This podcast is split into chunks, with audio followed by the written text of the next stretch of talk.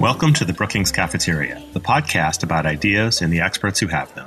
I'm Fred Dews. Joe Biden is now the 46th President of the United States, and Kamala Harris the 49th Vice President. But in the tumultuous 11 weeks since the presidential election, former President Trump refused to concede, an insurrectionist mob took over the U.S. Capitol, and many elected Republicans in Congress voted to contest the Electoral College results. On this episode, Elaine Kamarck, Senior Fellow in Governance Studies at Brookings and founding director of the Center for Effective Public Management, reflects on Inauguration Day, on the difficult presidential transition and the violence of January 6th, and the outlook for impeachment of the former president and President Biden's agenda. Also on this episode, George Ingram, Senior Fellow in Global Economy and Development, delivers a new Sustainable Development Spotlight on how the new Biden Harris administration can re engage the U.S. in global leadership in a world where the idea of American exceptionalism has been seriously eroded. You can follow the Brookings Podcast Network on Twitter at Policy Podcasts to get information about and links to all our shows, including Dollar and Sense, the Brookings Trade Podcast, The Current, and our Events Podcast. First up, George Ingram with his Sustainable Development Spotlight. I am George Ingram, a senior fellow in the Global Economy and Development Program, here with the Sustainable Development Spotlight, a regular segment to highlight work from the Brookings Center for Sustainable Development. President elect Biden said his administration would re engage the U.S. in global leadership. The question is how and what will that look like? The world of 2021 that awaits the Biden Harris administration is not the straightforward frame of post World War II U.S. Russia competition or of the dominant position the U.S. briefly held in the post Cold War period of the 1990s. The economic, social, and political disruption wrought by COVID 19 along with retrenchment from global leadership by the Trump administration, have unmasked and accelerated what has been an evolving alteration in the international order and the position of the United States in that system.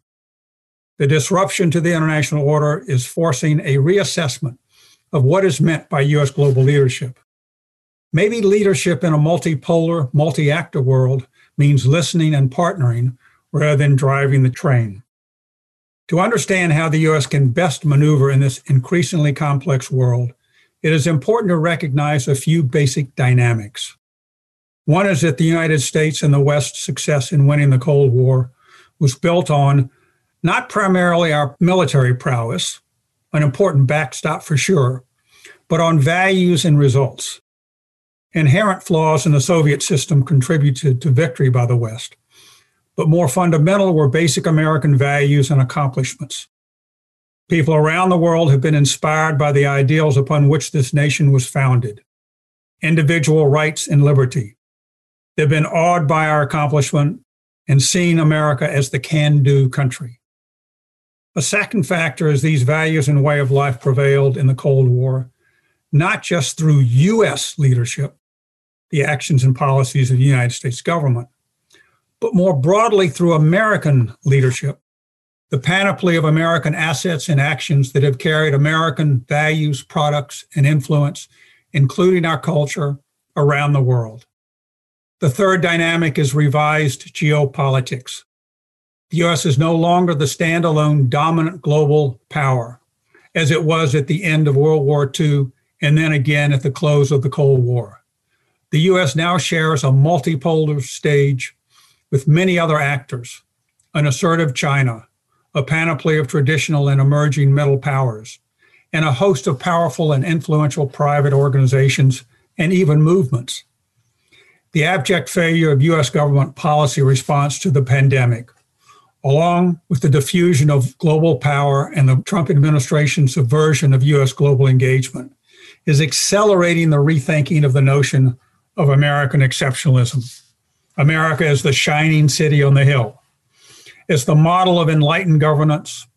This mythology was reinforced by victory in World War II and the expanding middle class and shared economic prosperity of the 1950s and 60s, but has since been eroded by failed wars and the several decades of growing economic inequality in America. People are left wondering if America, with all its resources and expertise, cannot contain COVID 19, maybe it's not so great. Maybe it's not so exceptional. There are alternative medium term outcomes for the international image and understanding of America, especially given the mob attack on the Capitol and efforts to reverse the outcome of the presidential election.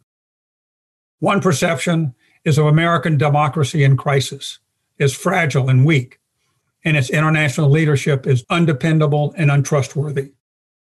The other is American democracy is strong and resilient, is able to withstand direct attack even by our president.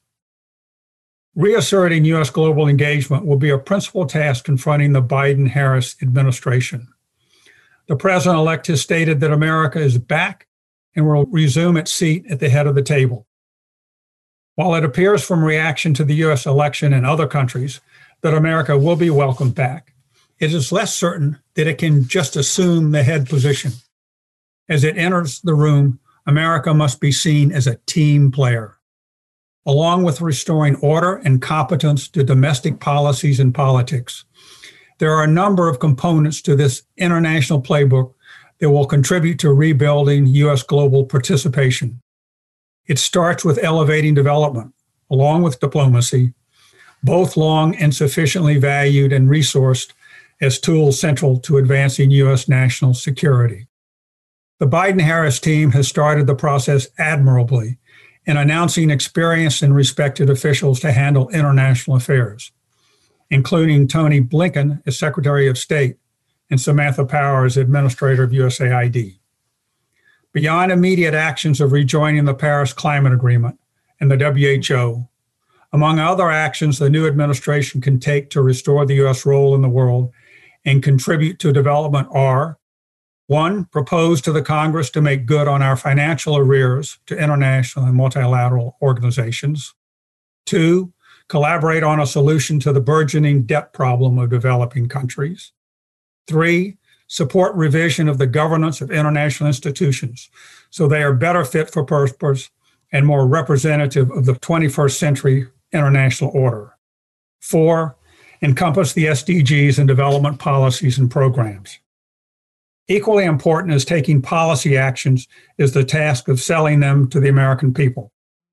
A prominent lesson of history of other well meaning administrations is that political and popular support do not automatically follow good policy. Big decisions need to be explained to the American people repeatedly and in clear, simple terms. If President Biden and his team are to pursue a foreign policy of the middle class, they will need to carve out the time to explain how it benefits the country and its citizens.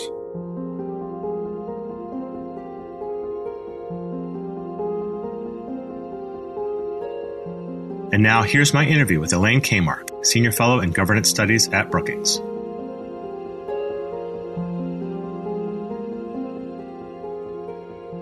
Elaine, welcome back to the Brookings Cafeteria podcast. Thanks, Fred. Nice to be here. I was checking the archives and I noticed that the last time we talked on the Brookings Cafeteria was two days after the presidential election, so on November 5th. And now we're the day after the inauguration of Joe Biden and Kamala Harris as president and vice president. And oh my, what a journey it has been.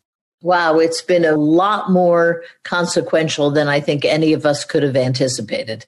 Well, let's start with the most current events, which was the inauguration. Again, today is Thursday, January 21st. The inauguration ceremony was on Wednesday, January 20th. Can you reflect on what you saw and what you felt yesterday during the inauguration activities? Well, first, it was beautiful. It was beautifully done, beautifully choreographed. It was different than any other inauguration because there were no crowds, either at the West Capitol nor on the inaugural parade route. But I think a lot of Americans tuned in to watch this and it was beautifully beautifully televised. You got to give credit to all the cameramen and women on every network for how beautifully done that was. And i think that given covid that was exactly the inauguration that we should have had. I mean modeled and said to the country hey we are in a crisis here. We are in a pandemic. We are not going to have super spreading events which of course President Trump insisted on having. through much of COVID.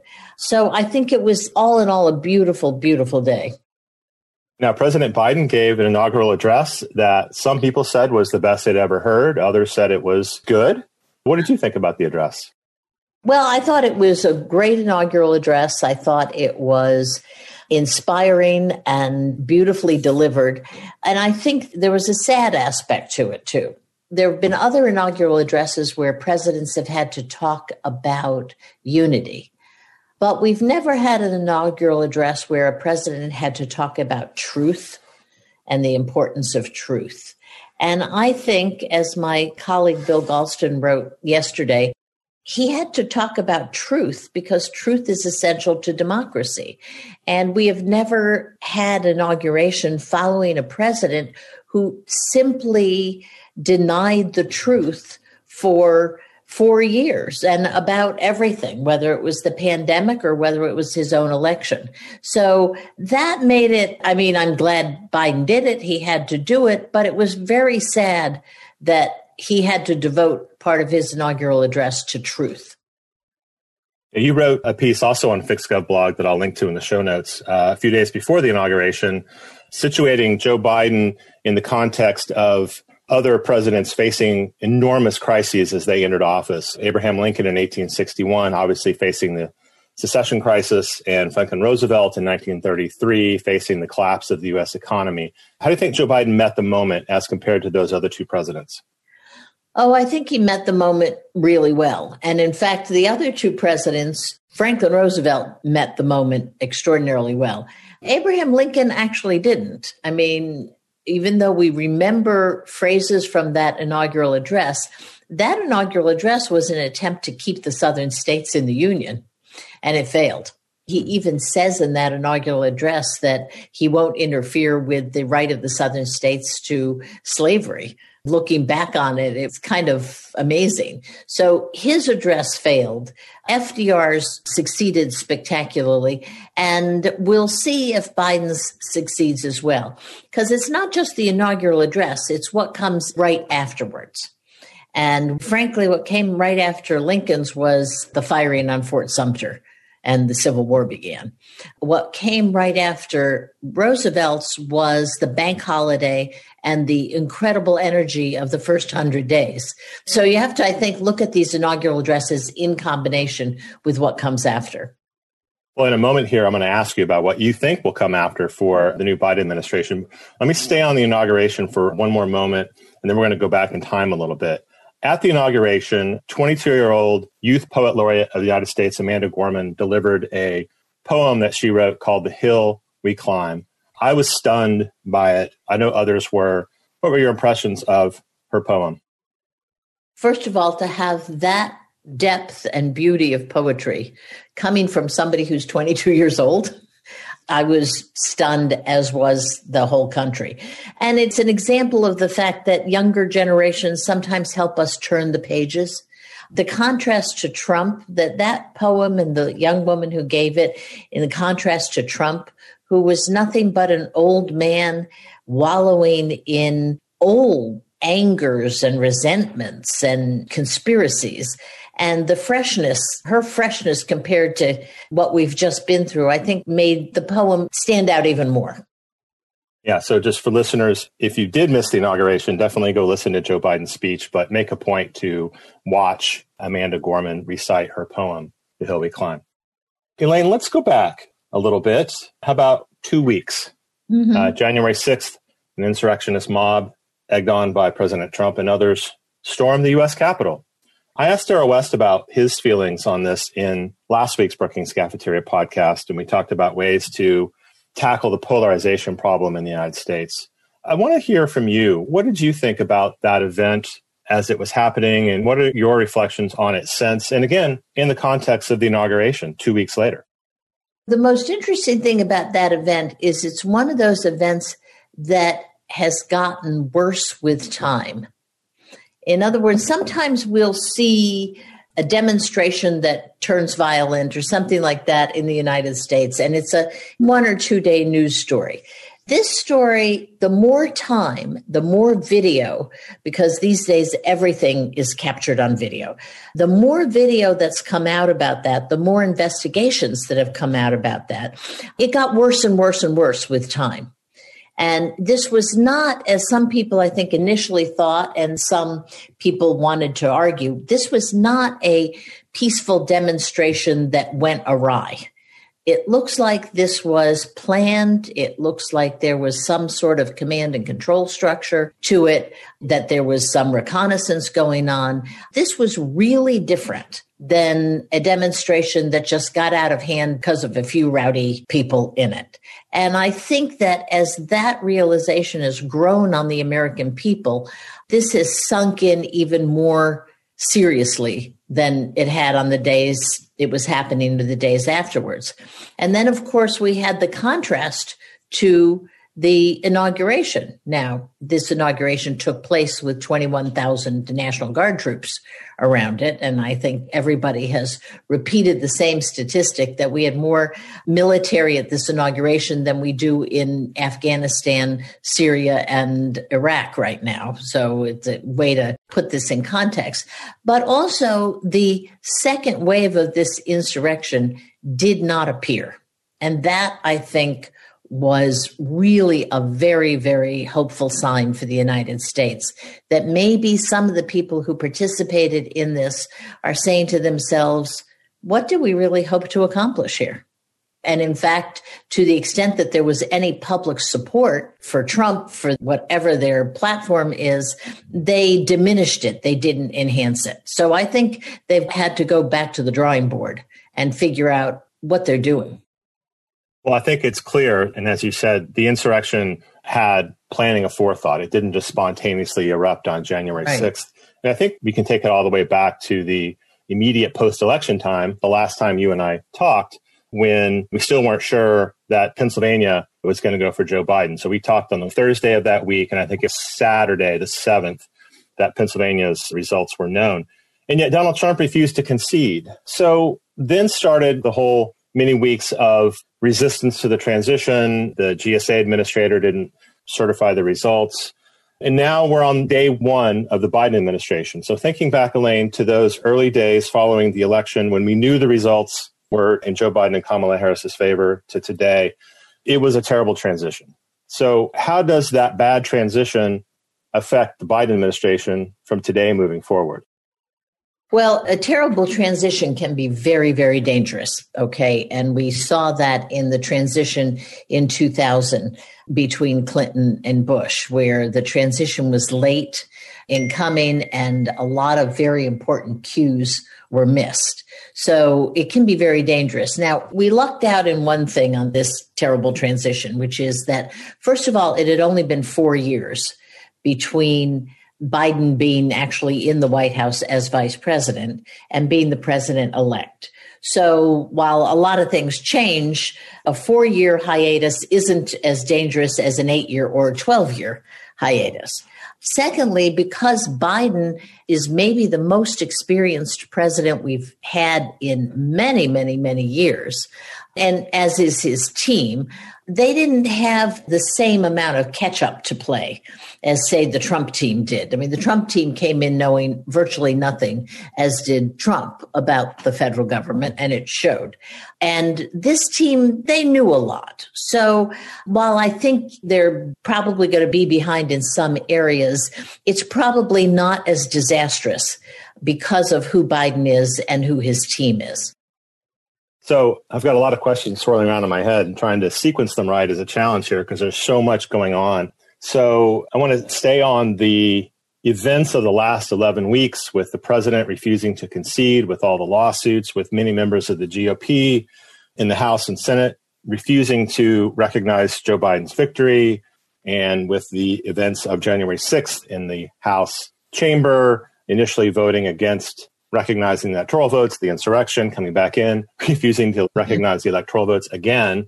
So we have a large faction of elected Republicans who still have not really recognized that Joe Biden won legitimately.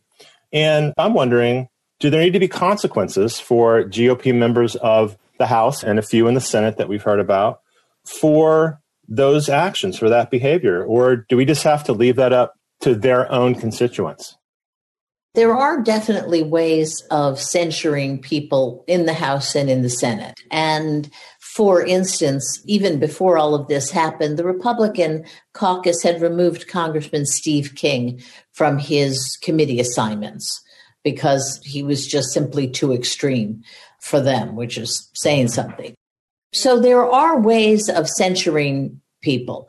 It'll be interesting to see what they do. Usually the punishment comes from one's own political party. Now, the most interesting piece of this whole interregnum has been Senator Mitch McConnell's words and behavior. He clearly got fed up with Donald Trump after weeks of silence, during which he let the Trump campaign file lawsuits and get recounts and all that stuff, which was their right, okay, he finally said, as did frankly Lindsey Graham, that enough is enough. And in recent weeks, especially following the insurrection on January 6th, basically he's been reporting, telling people that he hopes he never sees Donald Trump again. And he is very open to hearing the arguments on convicting him once the trial starts in the Senate. So this is a dramatic change. And what nobody can sort of figure out yet, and I guess we'll see, is does Mitch McConnell think he's going to do the Republican Party a favor by basically cutting the ties with Donald Trump and relegating Trump to the extreme fringes of the party? Or is he going to try to have it both ways going forward? McConnell is one of a group of 16 senators that we've identified in a, in a Brookings piece about counting the Senate.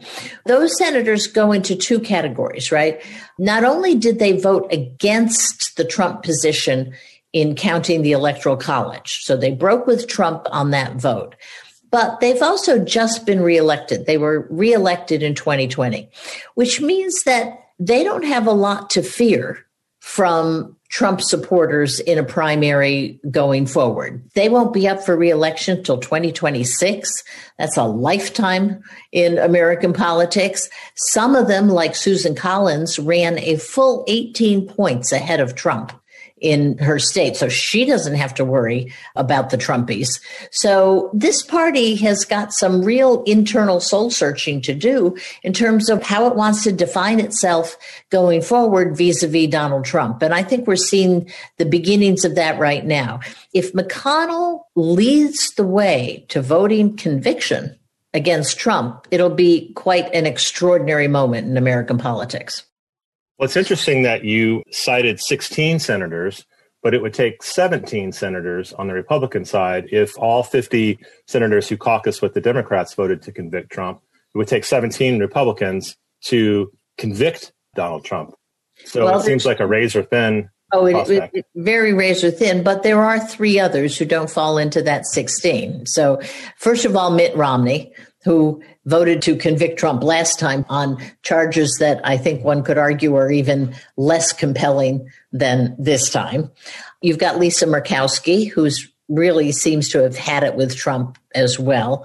Ben Sasse falls into both of those categories.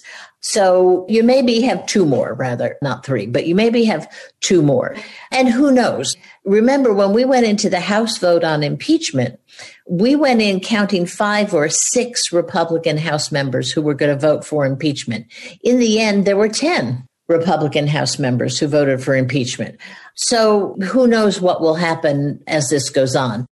Let me just say that one of the things I think is going to really influence the conviction vote is what we find out about the January 6th riots.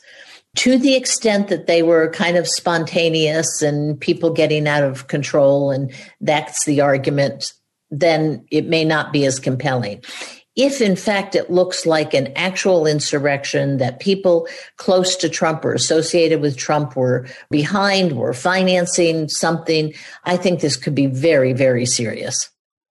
Again, it's Thursday as we're taping this, airing on Friday, and Speaker Pelosi hasn't, as of this taping, sent the article of impeachment to the Senate, at which point it would trigger a nearly immediate trial in the Senate. So by the yeah. time this airs and by the time you listen to it, the Senate trial could be underway. But it seems to be very fraught with danger, impeaching a president who's already left office, especially one like Donald Trump. And do you think that there could be significant consequences for our politics if, in an impeachment trial in the Senate, Trump is not convicted? That's again hard to say. And a little bit of this, by the way, is also going to depend on how close he comes to impeachment. It'll depend on what that final vote is. Andrew Johnson, who was the first president to be impeached, missed being convicted by one vote in the Senate. So even though he technically wasn't convicted, Andrew Johnson never had a comeback. He didn't have a political career after that. He thought actually that his actions would win him the presidential nomination of the Democratic Party back then, and that was laughed at on the floor of their convention. So he was done. One of the reasons at this point to convict Trump is to then be allowed to have the following vote, which bars him from holding future federal office. So the Republicans are going to have to think long and hard. Do they want to really get this guy out of their party and prohibit him from running again and at least getting some piece of the Republican vote in a Republican primary coming up in 2024? And I think that's what they're going to have to deal with. There are people like Ted Cruz, okay, who is probably going to support Trump all the way. And he's in a funny position, right? He obviously wants to inherit the Trump vote in a Republican primary. But you can imagine that in his heart of hearts, he would really like it if Donald Trump doesn't run again. can't run again, right? So I think there's a bunch of them, Senator Hawley, in addition, who think they're going to run for president in 2024. They know that there will be, even in 2024, a chunk, I mean, not necessarily a majority, but a chunk of the Republican primary electorate that's going to be loyal to Trump. And so they've got to make that calculation going forward.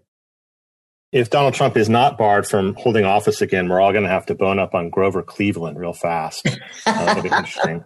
But let's talk about Joe Biden again. He's the president of the United States. Kamala Harris is vice president. And you talked about this a few minutes ago, Elaine. But talk about in some more detail what you're looking for in these early days of the Biden administration, what kinds of things they need to do, what will signal success, where you might see looming roadblocks to their agenda. The biggest roadblock, of course, is going to be their very narrow margins in the House and in the Senate. And again, it's been a long time since we had a president who was as much a creature of the Congress as Joe Biden is. Even Obama wasn't really particularly good at this, at horse trading with Congress. George Bush wasn't particularly good at this. I mean, you really have to go back to Lyndon Johnson to have somebody who was really talented. So even though the margins are small, I think if anybody can do it, Biden can probably do it. He can probably overcome those margins. And his first instinct will be to look for a bipartisan deal. Now, if he doesn't, if he can't find that, there are other fallbacks, particularly on the COVID relief bill, like reconciliation. But I think his first instinct is going to be to look for a bipartisan deal. And that, by the way, is job number one. He has got to tackle COVID between getting emergency money out there and getting vaccines into people's arms. He's absolutely got to do that. All sorts of other things will flow from simply the ability to get us to the end of this pandemic. When Darrell West was on the program last week, we talked a lot about political polarization. And so I'd like to get your thoughts on what you think we can do to address polarization in America and even address political violence? Well, to address political violence, I think the FBI is now completely woken up to the incredible danger out there posed by militias and white supremacy groups and neo Nazi groups. And let's hope that in this era, they will pursue that with all the vigor that they pursued the civil rights groups in the 1960s when they were convinced that Martin Luther King was a communist and they were looking so carefully at the civil rights groups. So let's hope that law enforcement takes this very, very seriously. I'm sure they'll find ways to spew hatred on the internet, et cetera, but let's keep them from having guns and being able to do the violence that we saw on January 6th. So that's, I think, the first thing. Biden said it, and he said it very, very eloquently, right? He talked about not all politics needs to be a shouting match. And what we're about to see is an answer to the following question How much of this polarization was exacerbated by Donald Trump himself? Donald Trump was a very unusual president. Presidents don't usually spend four years playing only to their base. Presidents generally try to reach out across the aisle. They try to broaden their base. Donald Trump made absolutely no attempt at this. And in the course of his presidency, he actually exacerbated the divisions between Americans as opposed to trying to bring people together, which most presidents, Democrats and Republicans before him, have had exactly the opposite. So I guess the short answer to your question that was a little meandering, but the short answer is I think simply the absence of Trump himself will take down the temperature in our dialogue. And then I think social media has to look at themselves very hard and say, how much nonsense are we going to tolerate? Are we going to become just a platform for blatant lies and distortions? Or are we going to try to do something about it? Feels like a lot of work ahead of us all. Elaine, kind of a really broad question about the events of the last 11 weeks from the election to now, the election that Donald Trump refused to concede. We didn't have, by all accounts, a smooth transition or arguably a peaceful transition. What do you think America lost because of what's happened? Boy, I think they lost the sense that our democracy was really, really strong and could survive anything. I think America saw our democracy come close to falling apart, and that has freaked out a lot of people. And I think that we lost our complacence. If we lost anything, we lost our complacence about the strength of our democracy. And hopefully, over the next four years, we can get that back. But you got to point where the problem is. The problem is a Republican Party, a big chunk of which has gone off the rails. And until we get back to a place where we have two solid, small d Democratic parties in this country, we're going to always have to worry about the state of our democracy. Well, given that, Elaine, let me end this way. Are you hopeful that this will maybe be a lesson learned that we'll take from this something to build on and improve our democracy? I am hopeful, and I'm hopeful for basically one reason. I think there's a generational aspect to this. Donald Trump has not been able to make inroads into a younger generation. His supporters, his most virulent supporters, tend to be older and older white men who feel that the country is not theirs anymore. And younger people have simply not flocked to Trump in the same way. So I have some optimism just from that. If you're the political party of old people versus the political party of young people, the political party of young people has the better future. And I think that takes us back to the stirring words of youth poet laureate Amanda Gorman, which we'll go out on here. She said, the new dawn blooms as, as we free, free it, it, for, there, for there is always light if only we're brave enough to see it, if only we're brave enough to be it. Well, Elaine, thanks. It's always a delight to talk to you about these issues, and we'll check back in with you soon. Thank you very much for your time and expertise today. Great. Thank you, Fred.